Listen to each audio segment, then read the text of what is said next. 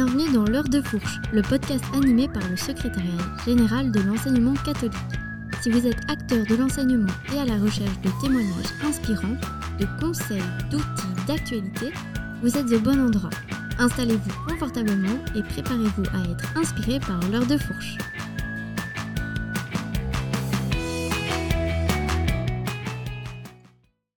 Bonjour à toutes et tous, je suis ravi de vous accueillir pour ce tout premier épisode de L'heure de fourche, le podcast du secrétariat général de l'enseignement catholique. Directeur d'école, membre d'un pouvoir organisateur, enseignant ou simplement passionné par le monde de l'enseignement, ce podcast est fait pour vous. Pour ce premier épisode, j'ai la chance de recevoir Luc Scollen, le directeur du département des infrastructures scolaires au CEGEC. Bonjour Luc. Bonjour Arnaud. Alors Luc, ensemble, on va, parler du plan d'investissement exceptionnel dans les bâtiments scolaires.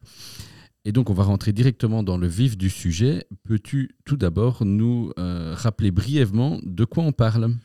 Alors on parle d'un mécanisme qui est créé par le décret du 27 avril 2023 et il s'agit d'un plan d'investissement réellement exceptionnel parce qu'il mobilise pas moins de 700 millions d'euros pour les projets des pouvoirs organisateurs.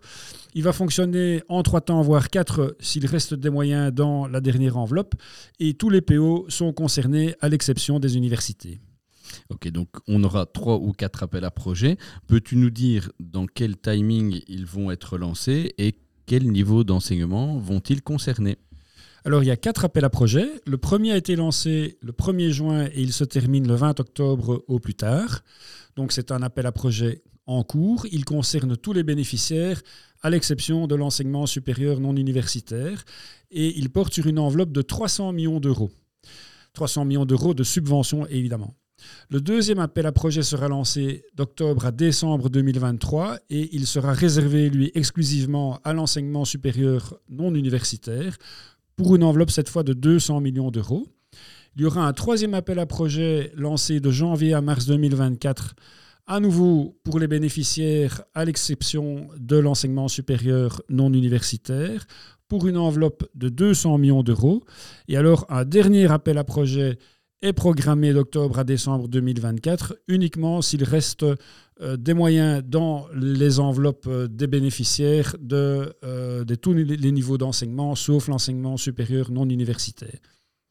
Ok, merci Luc. Donc tu, tu l'as dit, on est face à des montants d'investissement sans précédent. Ça représente donc une, une occasion unique pour les pouvoirs organisateurs et les écoles. Et donc, à partir de ce moment-là, quelles vont être les étapes importantes à suivre pour les PO Alors avant toute chose, Arnaud, il faut vraiment répéter aux PO qu'ils doivent se lancer, ils ne doivent pas hésiter à candidater, qu'ils aient déjà commencé à constituer un dossier dans le cadre d'un autre programme d'investissement, comme par exemple le programme prioritaire de travaux, ou qu'ils n'aient jamais confectionné de dossier d'investissement, peu importe. L'opportunité est telle qu'il faut vraiment leur dire de se lancer. Alors, le, dispositif, il est volontairement simplifié au stade de la candidature, donc c'est moins compliqué que dans le cadre d'autres mécanismes que l'on connaît. Et la logique du gouvernement, c'est de faire confiance aux PO. Donc au stade de la candidature, les PO vont s'engager surtout à répondre à des conditions d'éligibilité qui seront vérifiées ultérieurement. Donc il faut y aller car c'est une belle opportunité qui ne se représentera pas dans un avenir proche. Alors sur le plan méthodologique, il y a essentiellement quatre démarches à entreprendre pour candidater. Il faut évidemment commencer par déterminer les travaux à réaliser en correspondance avec l'objet de la subvention. Ensuite, il va falloir remplir une matrice appelée outil de valorisation de l'état du bâtiment, qui est accompagnée de documents et, si possible, d'un audit énergétique, car c'est sur cette base que le dossier va être priorisé. Ensuite, euh, eh bien, il faut euh, rassembler tous les documents qui vont euh, être nécessaires à la confection du dossier de candidature. Il y a une circulaire 8938 qui explique tout ça clairement et en détail. Et enfin, il faut prendre euh, connaissance pardon, des conditions d'éligibilité que l'on s'est engagé à respecter. Ok, donc on, l'entend bien, le mot d'ordre envoyé au, au- au pouvoir organisateur et aux, aux écoles, c'est allez-y, lancez-vous. Une fois que cette première étape est passée, qu'on remet euh, le projet, qu'on le- qu'on candidate euh, concrètement, comment tous ces projets vont-ils être sélectionnés? Eh bien, les dossiers de candidature doivent être encodés dans une plateforme électronique qui va être spécialement développée euh, par la Fédération Wallonie de Bruxelles pour le PIE. Malheureusement, cette plateforme n'est pas encore disponible au moment de notre entretien. En encodant leur dossier dans cette plateforme, les PO vont générer automatiquement un autoscore provisoire sur base duquel on va établir, après la date euh, limite du dépôt des candidatures, une première liste provisoire donc de tous les dossiers de candidature euh, qui sont euh, proposés dans le cadre du premier appel à projet. L'administration va alors intervenir pour vérifier les dossiers et, selon les cas, confirmer l'autoscore ou éventuellement le diminuer, toujours selon l'état et les éléments de chaque dossier. Au terme de ce processus-là, de l'intervention de l'administration, il y a une liste de candidatures classées dans l'ordre établi par l'administration qui va être soumise à l'avis de la commission intercaractère. Et ce n'est qu'après cette dernière étape que le gouvernement va fixer le classement définitif des dossiers et octroyer un accord d'éligibilité aux dossiers concernés. Voilà, donc à, entendre ce que, ce que tu nous expliques, on se rend compte bah, qu'il s'agit d'un travail qui est loin d'être négligeable pour les écoles. Et c'est aussi pour ça qu'on t'a invité dans, ce premier podcast. C'est au niveau des services du CEGEC et plus particulièrement euh, au, niveau du département des infrastructures scolaires que tu diriges. Qu'est-ce qui va être mis en place justement pour soutenir et accompagner, accompagner les PO dans leurs projets? Alors Arnaud, je souhaite euh, d'abord rassurer encore une fois les PO la procédure de candidature, elle est, rappelons-le, simplifiée par rapport à d'autres mécanismes déjà existants, par exemple euh, celui du PRR. Mais effectivement, il y a une dimension technique qui va obliger les pouvoirs organisateurs à s'entourer, et donc d'abord à recruter un architecte pour pouvoir compléter la matrice d'évaluation de l'état des bâtiments et surtout aussi pour monter un projet de qualité avec une estimation du montant des travaux qui soit la plus juste possible, puisque c'est sur, cette base pardon, qu'on va euh, établir le montant de la subvention. Ensuite, ils doivent recruter un auditeur énergétique, euh, si possible, au moment du dépôt de la candidature. Pourquoi? Parce que euh, cet audit énergétique permettra d'obtenir des points de priorisation supplémentaires. Du côté de nos services, nous proposons au PO un accompagnement de première ligne pour les aider dans les démarches de confection du dossier de candidature.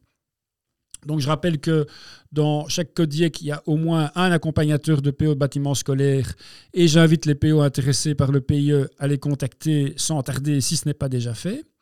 Ensuite, nous avons créé pour les pouvoirs organisateurs et pour les architectes des solutions de support qui sont destinées à les assister dans leurs tâches.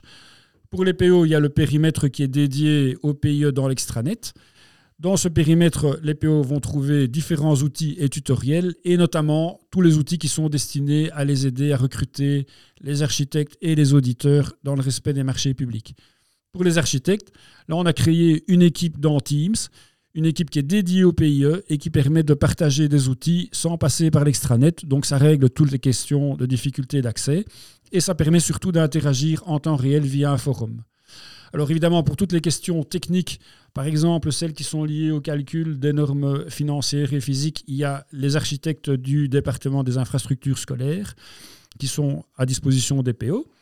Et puis, euh, nous avons évidemment euh, des représentants dans la commission intercaractère pour défendre l'intérêt des PO lorsqu'on va donner un avis sur la qualité des dossiers et la priorisation des dossiers. Et on veillera évidemment à ce que les PO soient informés euh, du sort qui sera réservé à leur dossier de candidature. merci Luc pour toutes ces explications. Je pense qu'on euh, a, on a bien débroussaillé le terrain de, ce plan d'investissement exceptionnel dans les, bâtiments scolaires. Donc, comme tu l'as dit, toutes les infos euh, concernant le PIE se trouvent sur l'extranet du CEGEC extranet.cgec.be slash contenu slash PIE ou sur la chaîne YouTube du département des infrastructures scolaires. Et puis il reste encore une façon pour les PO de contacter euh, ton département, c'est par mail à infrastructure au pluriel at cgec.be. Un grand merci Luc et à bientôt. À bientôt Arnaud. Vous êtes dans l'heure de fourche, le podcast du CGEC. Et tout de suite, on retrouve donc Déborah pour une rubrique que vous allez avoir l'habitude d'entendre. C'est la rubrique culture, bon plan. Bonjour Déborah. Bonjour Arnaud.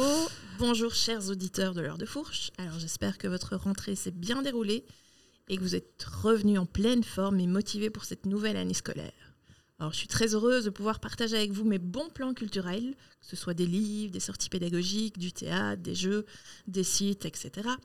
Alors, pour ce premier épisode, j'avais envie de vous parler, de vous partager un véritable coup de cœur que j'ai eu pour une petite maison d'édition, entre deux pages à SBL. J'aime déjà beaucoup le nom évocateur, poétique, euh, qui laisse parler euh, l'imagination. Alors pour moi, Entre deux pages à SBL mérite d'être connu et reconnu dans le monde de l'enseignement. Cette maison d'édition est née du côté de Couillet, c'est du belge, hein, et a été créée par deux amoureux et aussi amoureux de livres, Anne Libot, auteur, et son époux Pierre Leroux, un couple adorable. Eh bien voilà qui donne envie d'en savoir plus, Déborah. Donc, est-ce que tu peux nous dire d'où leur est venue euh, l'idée de fonder leur propre maison d'édition? Alors Anne, après plusieurs événements de la vie, a eu une réelle prise de conscience et s'est mise à l'écriture passé la cinquantaine. Il n'y a pas d'âge pour commencer à écrire. Son premier livre, Les Petites Parisiennes, est un roman pour adolescents qui traite entre autres du sujet de la traite des êtres humains. Et elle a su que c'est avec les enfants qu'elle avait envie de partager son amour des histoires et de l'écriture. Ne, elle se sentait pas trop légitime et elle a repris donc des études d'assistante maternelle et auxiliaire primaire. Elle a suivi ensuite des formations pour ouvrir sa propre maison d'édition et c'est donc en 2018 accompagnée de son mari Pierre, que la maison d'édition Entre deux pages voit le jour. Voilà. Est-ce qu'ils ont un, public particulier? À qui sont destinés les ouvrages euh, de la maison d'édition entre deux pages Alors, Entre deux pages est spécialisé dans les livres pour les enfants dès la maternelle, les jeunes enfants, les adolescents et même les jeunes adultes. il y a un réel but, une réelle envie de promouvoir la lecture dès le plus jeune âge à travers un catalogue très varié, diversifié d'ouvrages, dont des livres-jeux qui permettent d'évoluer dans l'histoire, des albums illustrés et des romans. Mais aussi en allant à la rencontre de leurs jeunes lecteurs dans les écoles, les bibliothèques, les salons, Anne partage son amour du livre et de l'écriture en proposant des animations sur les livres en tant qu'objet, sur sa fabrication et sur l'écriture d'un livre. Des animations qui permettent aux enfants et à leurs enseignants de créer et d'écrire leur propre histoire. J'ai vraiment senti en discutant avec elle à quel point elle aimait ces moments de partage et de transmission dans les classes avec les enfants. C'est d'ailleurs en, allant à la rencontre euh, des enfants qu'Anne a eu l'idée de créer la collection 10 pour 10, donc 10 comme le chiffre et pour 10 D-Y-S. Oui, donc il faut savoir que Anne est elle-même dyslexique. Donc elle sait toute la difficulté qu'il y a pour écrire, lire et aimer cela à la rencontre des parents et des enseignants, elle s'est aussi rendue compte que ceux-ci sont souvent à la recherche d'outils adaptés pour aider les enfants dyslexiques à lire et à aimer lire. elle a pris contact avec Marie-Jeanne Pétignot, qu'elle avait rencontrée lors de sa formation, qui est l'auteur du livre Comprendre les différences, et accepte du coup de l'aider et de la guider pour l'écriture de son premier album pour les enfants dyslexiques. Donc Lily et les tournesols Magique sont le premier, enfin, est le premier album euh, écrit par euh, Anne. Ensuite, elle a créé la collection 10 pour 10 de petits albums adaptés aux enfants dyslexiques et aussi aux enfants en apprentissage de lecture. Donc, parmi la collection, il y a Les mercredis chez Arthur, Une journée avec mamie et encore bien d'autres. Et euh, Déborah, est-ce que, est -ce que la maison d'édition entre deux pages regroupe plusieurs auteurs?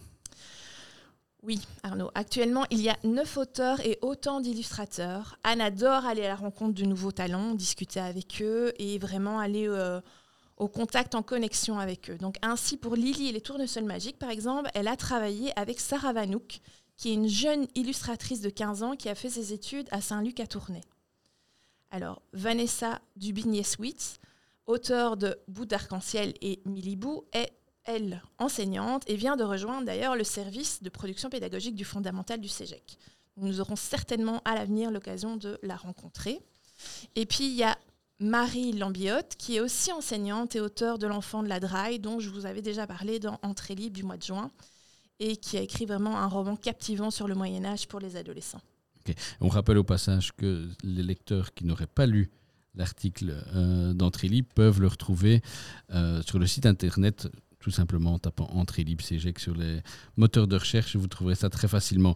On revient euh, au sujet qui nous occupe. Est-ce que tu peux nous partager un coup de cœur parmi tous les ouvrages d'entre deux pages J'avoue que j'ai complètement craqué pour l'album de Marie-Pierre Vérit, qui est malheureusement décédée à l'âge de 38, de 38 ans avant la parution de La Révolution des légumes, qui est un album pour les petits des 3-4 ans et en lecture seule pour les 7-8 ans. c'est l'histoire vitaminée de légumes qui en ont assez de se faire manger et qui font leur révolution. Alors pas facile de se faire entendre quand on est si petit et si démuni face à l'ennemi. Vont-ils arriver à leur fin FIN, nous à notre fin FIM, ou cherchent-ils encore la solution? C'est drôle et surtout c'est très mignon. Les illustrations de Marca sont magnifiques et très vivantes et il y a même une savoureuse surprise à la fin. Mais je ne vous en dévoile pas plus. Je vous le conseille vraiment, petit et grand, vous, vous allez adorer la lire ou la raconter. Ok, très bien. Donc maintenant que tu nous as donné l'envie d'en savoir plus, comment on fait pour se procurer toutes ces belles aventures? Alors vous trouverez tous les ouvrages sur leur site internet hein, www entre-2-page.com. Euh, Vous pouvez retrouver l'adresse dans le descriptif de l'épisode de l'heure de fourche. Elle a aussi sa page Facebook et son profil Instagram. Donc via leur site, vous pouvez aussi prendre contact avec les auteurs et les illustrateurs, parce que, je le répète, ils font des animations dans les écoles. Donc on y retrouve aussi l'agenda des événements où l'on peut retrouver la maison d'édition entre deux pages. Donc n'hésitez pas à aller à leur rencontre, à les inviter dans vos classes. Vous risquez, tout comme moi, d'être surpris et conquis. voici pour aujourd'hui. Et si vous avez envie de me partager vos bons plans, n'hésitez pas à nous laisser un commentaire Oui, nous laisser un commentaire dans, aussi via le, le, descriptif de l'épisode. Euh, ben, merci, euh, merci Déborah. Ben, ça donne déjà euh, une super, un super bon plan pour, pour cette rentrée et pour, pour cet épisode de l'heure de fourche. Et on se retrouve dans 15 jours pour d'autres très belles idées. Avec plaisir, à bientôt. À bientôt. Vous êtes dans l'heure de fourche, le podcast du CEGEC. Sans plus attendre, on passe à la dernière partie de notre podcast L'heure de fourche. On va rester dans le thème des bâtiments scolaires et je passe cette fois la parole à Gérald et à son invité. Eh bien, merci Arnaud. On va effectivement ben, continuer à parler d'infrastructures scolaires. Alors, si je vous dis énergie verte, durable, plus respectueuse de l'environnement et qui permet en plus de sérieuses réductions sur les factures, ben, vous me dites évidemment ou pas ben, les fameux, fameux panneaux solaires ou photovoltaïques.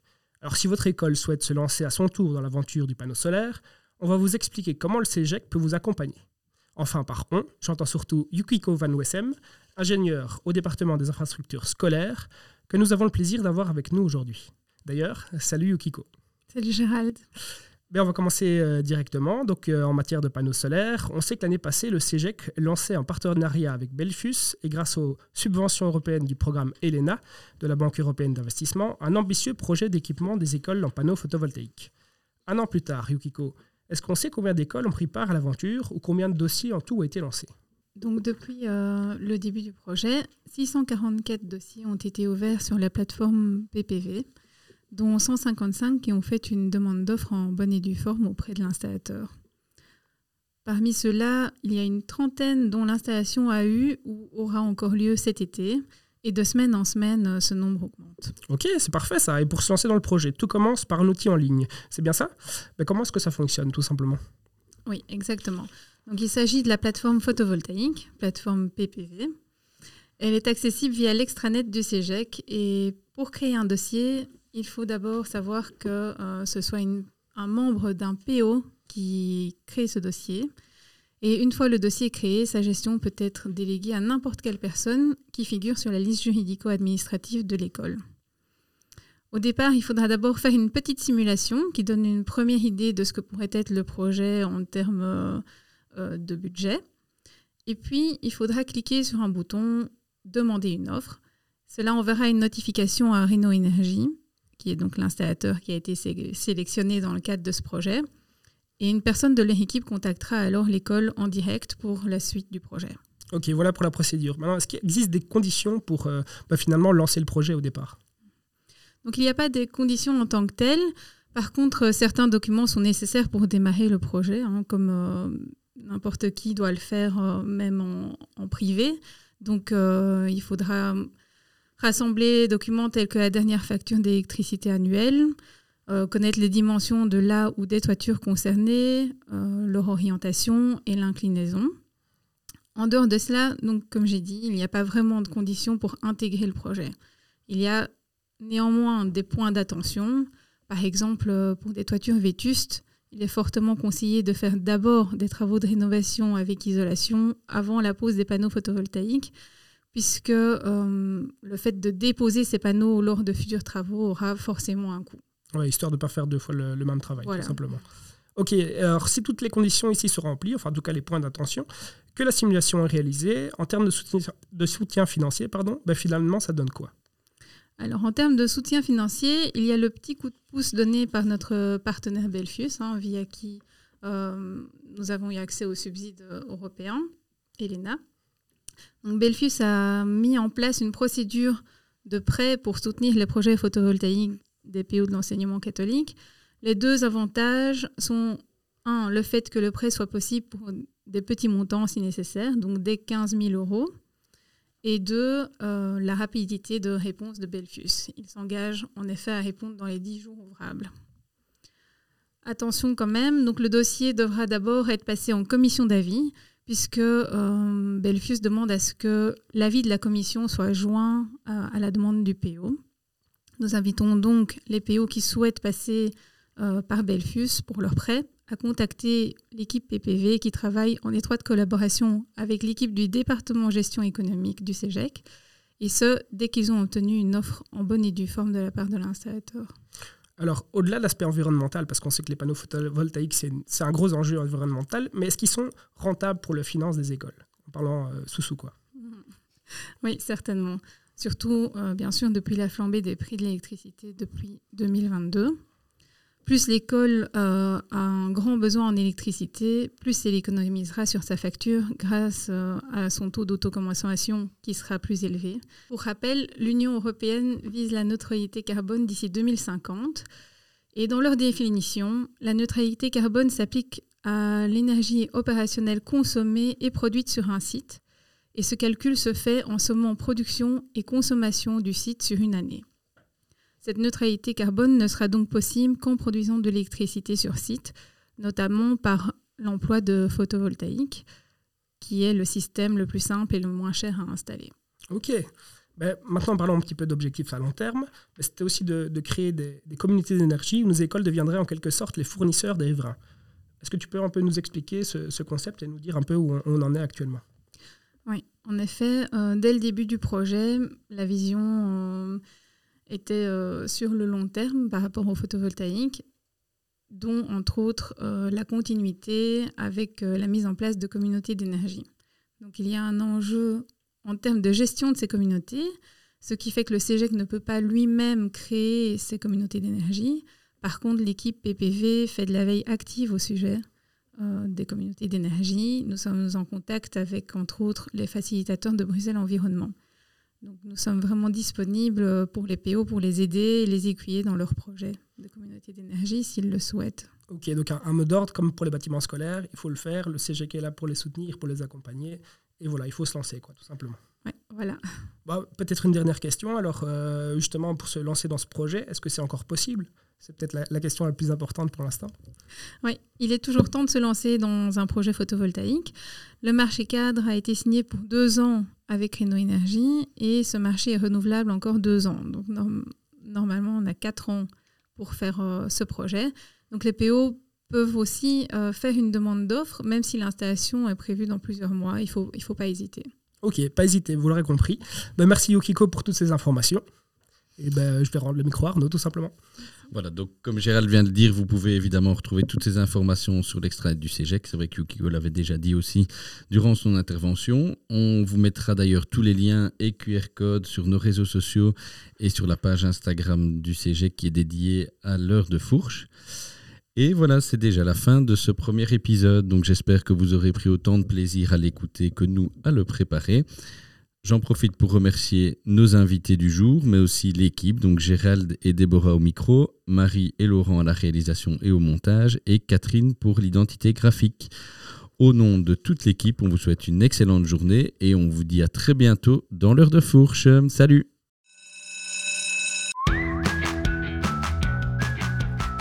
La cloche a sonné, mais notre échange ne fait que commencer.